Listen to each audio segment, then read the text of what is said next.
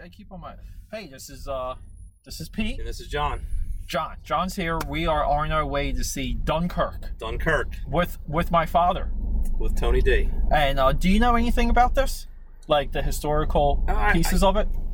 I know the USA Today criticized it criticized it for not having enough minority roles in the movie No, or women. are you serious? Yeah, sent okay. the link. So, oh, oh, you did. You, uh, I okay. Yeah. So here's the thing. Let me. I don't have the time for. I got.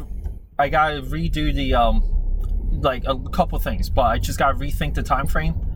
I, I want to say it was 18 days, not months. So this this what we're about to watch. It was 18 days since the Germans um like confronted what was like considered like the British line. Okay? Right. Which was like Eastern Britain. Okay? It took the Germans only 18 days to slice through their supply lines and corner essentially the standing German army of what was left. British. Okay, the British Army, I mean. Okay, and this is really about like uh, Britain. Britain was either surrendering, or they they were just going to fight to the death. So without like you know we know how this movie like kind of like ends. Sure. Um, the, like to me that's like the the real fascinating part is that the the Germans were able to smash the lines with like Less than three weeks. in less than three weeks. And I don't know about you, but it takes me three weeks just to get, just to buy toilet paper. Okay. but here, oh, you forgot. You forgot to say we're live from the road again. we're yeah, we're live from the road. Okay, and we're, we're going to rock and roll. Dream Warriors forty nine. Let's uh let's hit that.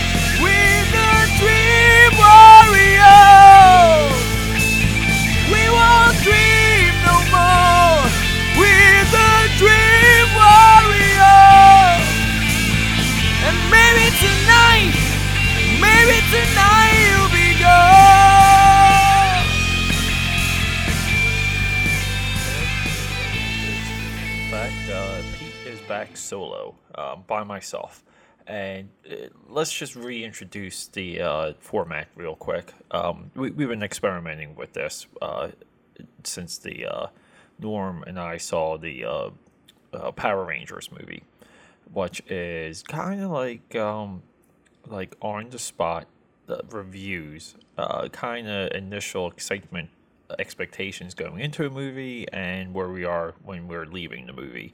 And it's a format that that it's it's it's going through phases. Um, I'm I'm loving the process. I think it's uh, we're making like a really cool product with these episodes, and it's very unique. And I'm just going to keep pushing it forward. So, um, you just listened to John and I going into the movie. Uh, I wanted to do a little um, like a side step. Um, talk about the some of not like the uh like the accounts like the um I'm not a history professor. Uh, I'm not going to go through like the dates and all, like all these other things um, that you might expect. I just wanted to go through like what what things were like uh, during this during Dunkirk, and then then we're going to go right into our um, like initial reactions leaving the theater. And, and I'm sorry, I'm just fumbling uh, just words right now. But this is recorded before um, John and I have even met up to watch the movie. Okay, so uh, I'm going from memory here. Uh, I didn't do. Uh, I didn't do. I didn't do a lot of uh, research or any research. Didn't take any notes. I just wanted to kind of talk off the tip of my brain and uh, maybe like let dance around why movies like this are important um, to uh, to a higher capacity. And, and and when I mean higher capacity I'm speaking on the terms of where it applies today um, you know, like what to take away from movies like this. Uh, what are they really teaching us? Um, I'm all, I'm very much into the idea that um, movies should teach you something. Even fantasy movies, even movies that are completely made up. Uh, they should either awaken something inside of you, either something that's dormant, um, a part of your personality you're afraid to uh, honor or confront or to even see. Um, you know, like, and, you know, and I would say like Dark Crystal, Lord of the Rings, Star Wars um, does that, you know. So like, uh, so when I say fantasy, like uh, that's what I'm speaking of. Uh, and then we have the other side, which is education, and and it doesn't have to be a hundred and two thousand percent whatever historically accurate, but there should be things you walk away like, especially movies like Dunkirk, you walk away with a with an insight and that's important. And that's a little bit of the responsibility of not only the filmmaker, but every person involved the studio, even the, the guy adjusting the, the, the lighting rigs. So, um, Dun, Dun, Dun, Dunkirk, oh my god. Dunkirk to me always was this like chess move. And it's it's so like it's such a uh, crazy chess move because if the if the Germans made one one decision, which was either to hammer these guys through the town, cut them off with just you know like firepower, or to really hammer them through the air, okay, like full on. Um, uh, Britain, you know, the, the, the UK would have fallen. Uh, I believe it might have been two or three weeks um, after Dunkirk. The, the the Germans marched down Paris. Okay, and uh, you know, as I'm as I'm uh, talking to you here, you know, I have a. Uh, I'm I'm kind of big on old newspapers. I like I, I have a bunch that I have to get framed. I only have a, a handful of them framed um, at this time, but I have a Daily Sentinel uh, front page uh, Paris liberated from Nazi rule. Um, I constantly remind myself of how close the world came uh, from, like, really, like, I'm not, no exaggeration here, uh, falling into evil. And I think it translates so much to the uh, things that are happening today. Um, evil is like essentially on the doorstep of freedom and liberty, and it's it is banging. Um, and I, I I hate to say it, but you know, like it is. Uh, I I don't it it means like nothing classifying things to a certain point, but the the Muslim extremists or whatever. Okay, but we know who those people are. Um, I, one I've read somewhere that uh, they they said that um, you know America has um, like all the watches. America has all the watches in the world, but we have the time. And you look at the the countries overseas that have turned uh, Muslim extremists. Uh, yeah, I'm, I might be wrong. I'm going off the tip of my brain. Uh, Egypt, Jordan, uh, Syria. Okay, all former uh, allies or at least dictators that played ball with U.S. policy. Um, people who adopted uh, American exceptionalism, which is very important.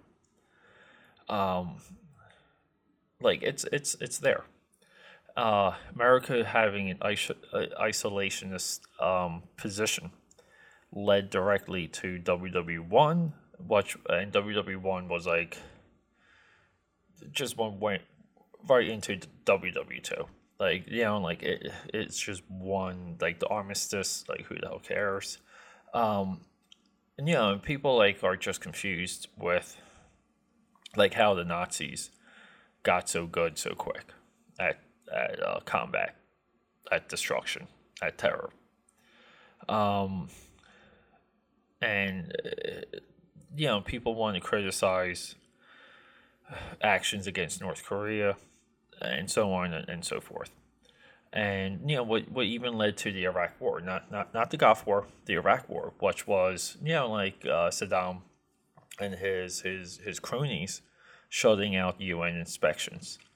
Uh, that was like what that was like the big tipping point. Um, and why what like why is that important? How how's all that related to Dunkirk? Well, it, when we left World War II, um, one of the things that that we knew to like to keep peace, okay, was um, you, you had to go in there and and see what was happening. Okay, signing something like an armistice or like you know just call it a peace treaty, and expecting the other side to honor it, not good enough. Okay. Um, so from WW2 on, uh, countries that were hostile on on any accord were um, they were sanctioned, they were punished, and they had uh, you know some of their industry stripped away, um, meaning that some of this industry could lead to weapons of war. So you know, U.S. invades Iraq. Uh, it doesn't even matter. Like you can debate about like the the significance of the reasons for it, but now like um, it's just something that had to get done. Like get over it. Something that had to get done. Um, plenty of capabilities were discovered during this time. Um, this is something that is not really spoken of. Um, tr- troubling to me. But moving on. So we have Dunkirk. Um, it's a failed chess move by the Germans uh, the Nazis are like were relentless. Uh, they, I believe, again talking off the, the top of my head, there was some huge capture, prisoner capture, that uh, I don't know if it was allies or the, Brit, the Brits or, or whoever, but I, I think there was might have been like fifty thousand captured at Dunkirk. Um, you know, th- those people essentially went into death camps. Okay. So it's like a whole football stadium worth of people. Um, the the Nazis and the Germans, uh, they they felt like it was their birthright to to go amongst the world and to steal, burn, um, plunder, and to kind of take back what what they felt was theirs. Very similar to what's happening today. Uh, I don't think I have to see Dunkirk. I, I have a, a, feeling of, of the tone of the movie that um, we're, we're going to get some of that. Uh, we're, we're going to see maybe some of that brutality. Um, again, I don't think any movie uh, hi- highlights the brutality more than uh, Saving Private Ryan. Okay. Um, not and um, fine. It's if it's like one sided, like you know, like oh, like the Americans don't seem that that brutal. Well, just drinking some water here. Um, and and why don't I care about that? Because Americans were not like that. Uh, the, the the Germans were the each German soldier was a weapon of mass destruction and they had superior um, training, know-how, weapons. I, um, I remember like uh, reading this one quote by a German tank commander, and he said, uh, and know, this kind of goes to um, rounds out kind of like um, how difficult of a conflict this this was. But um, the German tanks were far advanced, and he, and he goes, you know, like there's um, every one of our tanks is worth five of the American tanks. He goes, but the problem is though there's seven American tanks. Um, you know, like the the entire world was not caught up to the German uh, direction, um, creation, invention, and uh, just technical know-how. Uh, I believe it's called. Um, they, they were called the Red Books, and there's, I think, four or five of them. Again, uh, this has got to be looked up um, to verify, but there's four or five of these Red Books that exist, and they had um, everyone that was like a what we will call today a sorry Dallas is just rubbing up here, um, a person of interest in the UK, um, teachers, uh, newspaper editors, um, outspoken citizens, uh, organizations, um, you know, town halls. Um, all of this information was already cataloged and discovered. And some of the Nazi commanders uh, had these red books. And, and these red books were for when they invaded the Britain and you know they, they broke the lines they they would know who to go for. They would know who to get um, and begin the subversion. You know the um, the propaganda um, the the silencing the re-education.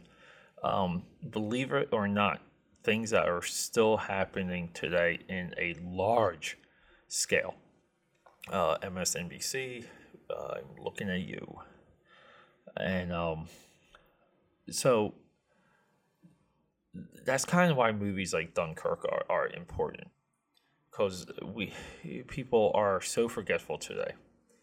Um, they have to be reminded. You have to you have to be reminded that the the, the only way to combat evil is to uh, meet it on its own terms and then destroy it, extinguish it, because there was no negotiating with the zombies. And Dallas is just uh, sparking up a, a storm here. But um, but okay, like the, you could not negotiate with the Nazis. You had to kill them. You could not negotiate with the Japanese. You had to kill them. took us two of the biggest bombs in history dropped on Japan to just get a treaty. Okay. So, you know, with with, with that being said, um, yeah, uh, Dunkirk is just one of those things, one of those moves. I mean, it's almost like between that, how quickly the Nazis got into Russia. You know, again, like uh, I think they got in within Moscow in two months. Um, and some of their supply lines broke. Um, a lot of people think it was like an early winter and they weren't equipped for the winter. Um, yeah, you're not equipped for the winter when your supply lines break. Uh, you freeze to death. And the spokes of the wheel at that point were, were, were fracturing. But just just remember if if Britain was if if they surrendered to to the Nazis or you know fought it out and lost and then you know this was only within like a week I think of Churchill stepping up um again verify that um, I'm talking loosey goosey here. Um so I don't know if it was like some of Churchill's um you know his um you know like his his overall attitude what he was saying how he was saying it.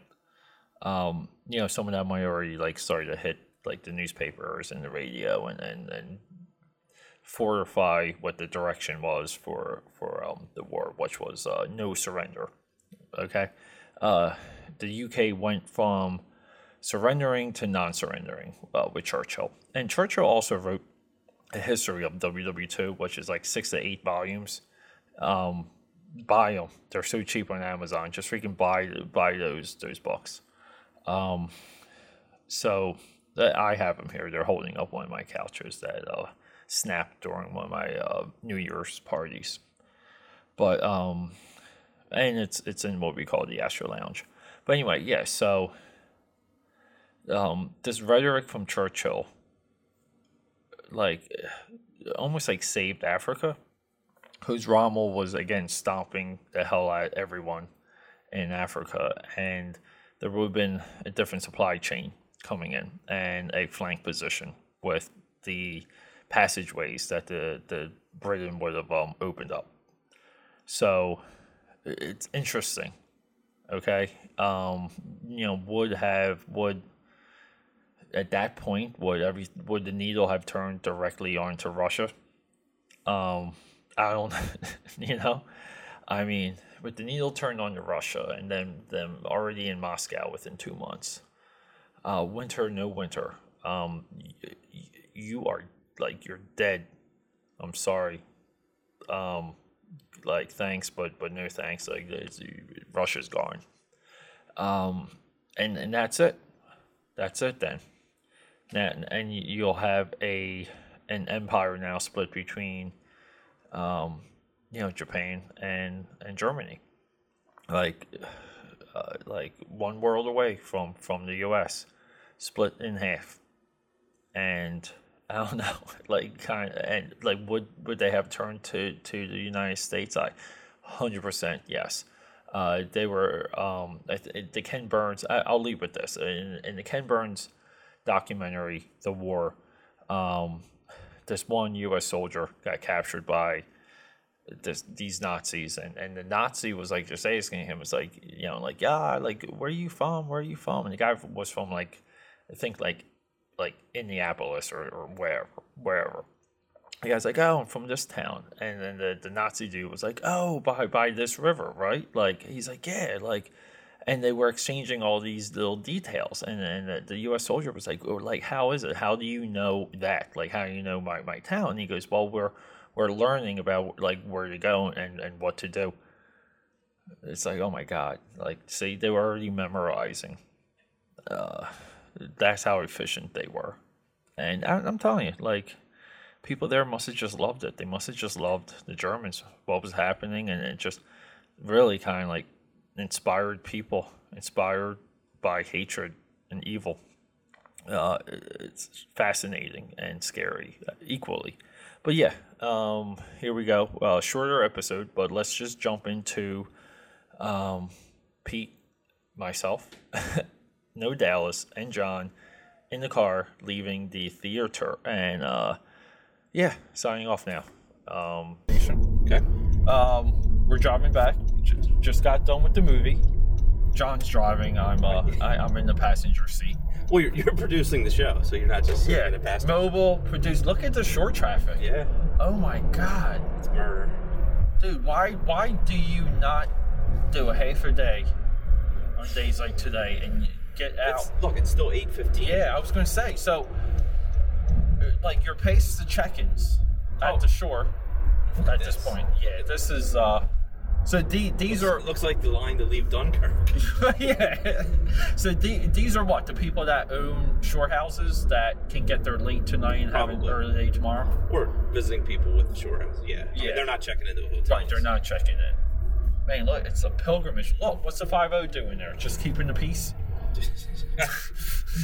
Let's do in the, Dream Warriors. Yeah, the, the, yeah, he's looking for people driving and podcasting.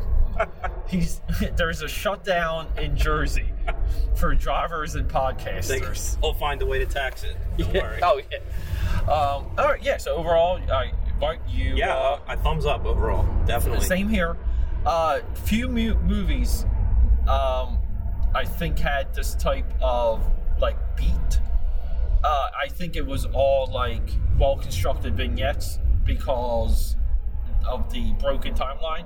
So it's a non-linear movie, and and not too many people are talking about that. I, I didn't. That was that's my only major knock Yeah, I didn't. I didn't. for. I didn't hate it at all. I mean, I love the feel of it. I thought the pulse was completely different than anything you're going to see. The, if you, the- oh, the music really helped to, yeah, to the, the score to, was huge. To keep the tension and keep it going. I don't know. I don't know if this is much of a score you can listen to on its own. Nah, yeah, right, right. You have to have that. I don't want to listen to that ticking right, there's a lot of like on my own because you know what? It'll just make me nervous. Well, I'll tell Like you, whatever was, I would like, be doing, it just make me nervous. Very little dialogue, right? Yes, yeah, very little it- dialogue. It, it kept you on the edge of your seat without dialogue, which was amazing. Yeah, I thought that was good. Um, again, like not essential focus character at all. You kind of had like three main characters. Yeah.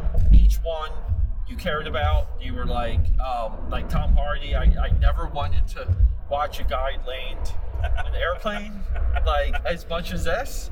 Uh, I think this is um, the greatest water movie since uh, Waterworld. Since Waterworld. Since Waterworld, like um, No, no, because the pirate movies that came out after that, like that's got. You know, what I mean? yeah, okay. And you know what? That's true. So since uh, Pirates, since this summer's Pirates movie. Well, well, Maybe. I don't know. I think it's probably better than that. Yeah, so maybe since Pirates of- of the Caribbean. Um, no, I just uh, the other thing that that really stood out was like how much I couldn't tell what was practical when they were possibly using models or how much I- of it was special effects, especially when the ships are tipping? About the same thing. Like, what is like what is I was that trying all to figure about? out each shot, like, what Dude. was model versus real. some of was- the some of the shots are so natural, so well constructed. You're right. and you have the glimmer on the ocean just um like i don't know com- uh, technically completely impressive Christopher Nolan. yeah so like th- this i would say in all like just christopher nolan as a filmmaker he's he's at the top of the heap This, I'm telling you, this was just pure filmmaking. yeah, and and this is also a studio-driven movie. And people want to say that the studios are gone, they don't have it, they don't have this type of filmmaking in them. Uh, I call BS on that. Uh, th- this is a Warner Brothers production. They have a long-standing relationship with Christopher Nolan, and they they have a like a wonderful symbiotic uh, back and forth. And a movie like this only gets made when you 100% trust the filmmaker. You trust the filmmaker to do his job, and you, you don't really care about box office. You care about making a good movie.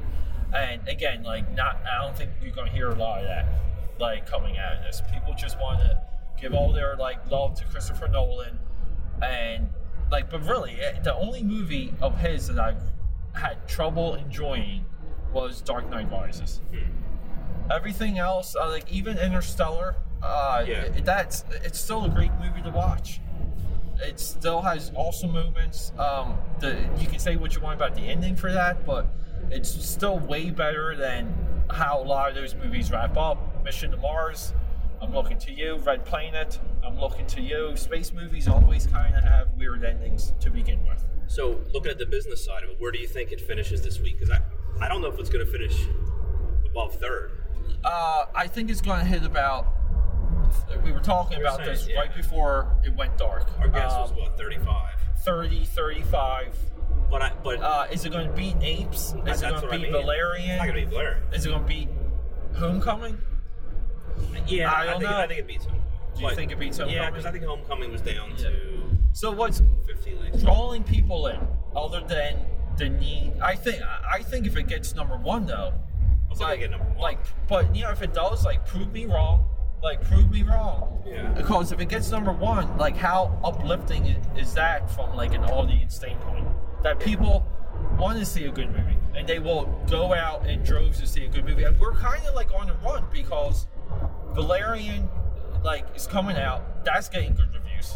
Yeah, that, but that's that's going to Yeah. crush this weekend. But the thing is, though, we've had Homecoming, Apes, Yeah. eight, like this is almost like a golden age. This is a golden sci-fi block. It is. You got three of your best science fiction movies: with Spider-Man, uh, War of the Planet of the Apes, Valerian, and then you have this Yeah. wedged like in the middle. And I would say this is the best WW2 movie since uh, Saving Private Ryan and the Thin Red Line. Like Thin Red Line, Saving Private Ryan Sure. came out somewhat at the same time. Right. Thin Red Line is a completely different war movie, but this is, I think, the best war movie since Saving Private Ryan. I don't know. Yeah, I- I agree with you. Because there were times in this movie where, like, you, like, there was just like, an, like when they were on the train at the end, I'm almost like, oh, time to get bombed. Like they Yeah, feel oh, wait. safe. That, uh, yeah, and that was the that, that, was- that was the tension you had the entire film. Yeah, Like, it- and- every time it slowed it, it came. in. every time you thought that they they weaseled out. But here's a little bit of my issue, like my other other than it not being linear, right. and and these are strictly like choices that they made, and you accepted or. So the other side of that for me was that the one focal character guy that we see from the beginning of the the- movie, from the yeah. So he drops his gun Right. and runs. Right. and throughout the rest of the movie does not arm himself. And that he, he he's get, he gets called in the movie as being a coward. Like he 100% is a coward in this Right. movie. And there's no way to justify that from a character standpoint like ever and i'm not really sure what the point of that was because you're still like you even like they even said the germans are taking away their tanks they're just going to bomb the hell out of us to save weapons and ammunition and artillery but um, you still don't want to fight. Like you still don't want to defend yourself. You still don't like. I kind of had an issue with that. So in the beginning, when he has his rifle and he's running, he you know he struggles to Yeah, get loaded. He- and then he fires like three shots, and that's the only time you see him pull Yeah. the trigger in the entire movie. And uh, and he just he just books it. right. Yeah, I kind of had an issue with that. But he has the rifle before he books it. He's standing behind Right. what looks like the you know some type of a structure, yes, and he throws it and runs. right. And- He he kind of uh, and and it's kind of funny because the barricade you saw those guys defending. What he runs up to them, right. doesn't stand with them, runs. And those guys now get toasted defending the line. I thought the same thing. That it was odd that they save him basically by getting him in there, Right. And then he doesn't help defend it. Correct. And, and the whole point is that they, I, I, this is like a little bit of the historical part, they had trouble with the line. And some of their officers actually held their weapons for anyone that broke the line would get shot. Okay, that's how dire this situation was. Yeah. But at the, like, war movies, so this was a war, war movie that showed the heroism of the private citizen more than the actual soldiers. Right? I would Which think that and- unique. That and the, the heroism of a few pilots. Right. There. I was just saying, like, those, oh, and the other pilot, the non-Bane pilot, the other, the, the, the, the red-headed stepchild pilot. Tell me he didn't look like a better-looking version of Simon Pegg. Uh, He looked like a good-looking. Si- Yeah, if Simon yeah, Pegg yeah. had a good-looking brother Yes, that you would alright. actually want to like Alright. have sex with, yeah. it's this guy. I, wouldn't want to have sex with any guy. So it's okay. Well, we all know, dude. yeah, if yeah. Simon Pegg, if, if Simon Pegg didn't have the bank account he has, Okay. no one would be on his job. No but, one. but you're right. Yeah. But but even you know and again like those there was just such drama and even the, Yeah. the scene saving him like yeah, it- even like you're him, you're like, oh my god, dude, like he's gonna choke, Right. he's going to, like I can't believe. And then it's it's almost like I thought this movie had characters accepting their fate so well without monologues and even dramatic music. The music was something different in this movie. You know, like the music didn't tell you what to feel at So, times. so speak, speaking of you know the lack of dialogue, can you name a single character from the movie? Well, yeah, I mean, uh, like who who they are name wise. No, no, no. I mean like during the movie, like Well, what I would. Yeah, I mean, look, you, you have your two escapees that keep trying. You have C- Cillian Murphy that gets picked up, and then you have like Tom Hardy. Yeah, but I'm saying in the movie, what was their character's name? Like they. they Oh they yeah, no, that's what I mean. Yeah, I don't know. Look, I know it's the Scarecrow guy. right. I know it's Bane.